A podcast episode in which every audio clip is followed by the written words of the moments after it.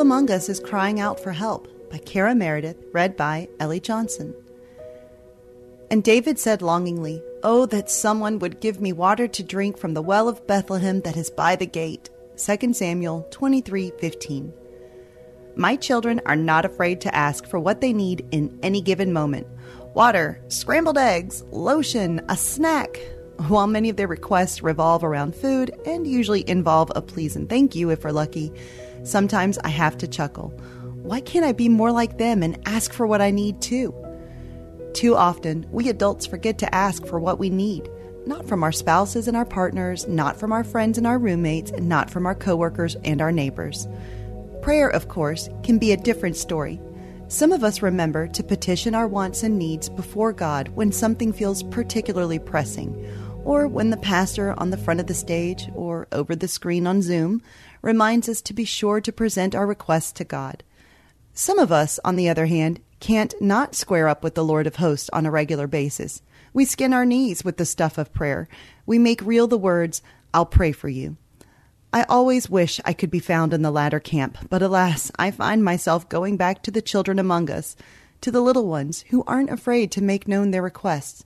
Perhaps it would do all of us, myself most of all, a bit of good to tune our ears to their example as well.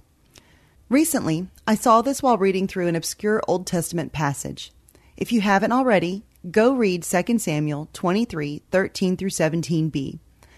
Had David recently been in the company of small children, I wondered, when he shouted, Oh, that someone would give me water to drink from the well of Bethlehem that is by the gate. Verse 15.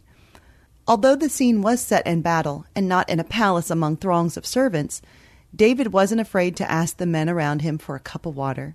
He had no problem broadcasting his needs to the humans within reach. I can't help but wonder if it's any different for us, not in our own houses, our neighborhoods, our places of work, and our churches. Who among us is crying out for help, already making clear their needs? Who among us isn't crying out, but clearly needs someone to notice that they're hurting, to simply ask, How can I help? Sometimes it's not even a matter of asking, but it's a matter of noticing and simply doing. We drop off a meal, we mail a postcard, we pick up the phone and dial their number, just because. Perhaps the invitation for all of us is to start to listen, not only for the needs of those who are right there in the trenches with us, but also to ourselves.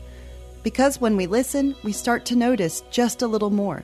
And when we notice, well, that's when the doing of extra batches of enchiladas, as well as skin, knees, and prayers, actually starts to happen. And maybe even make a difference.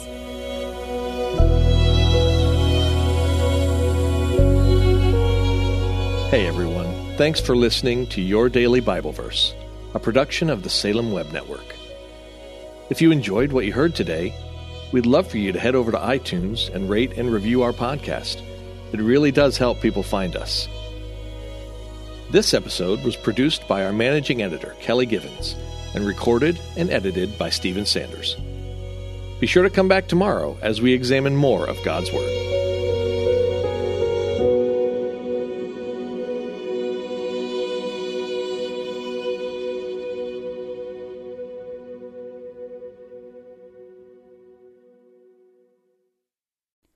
Christmas. For most kids, it's the most joyful time of the year. But this Christmas, 1.5 million children will spend the holiday separated from a parent because their mom or dad is behind bars. Prison Fellowship Angel Tree needs churches in our communities to volunteer to bless local children with a gift, the gospel, and a loving message from their parent. I believe this is an incredible opportunity for our listeners to share the love of Jesus this Christmas. Many of Prison Fellowship's partner churches continue ministry to local Angel Tree families after Christmas is over. Through this ongoing care, Prison Fellowship Angel Tree strengthens and encourages families every day.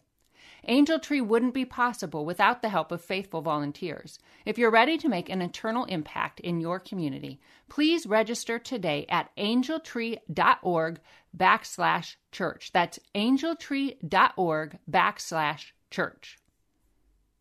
Miracles are everywhere. Let our adventure begin!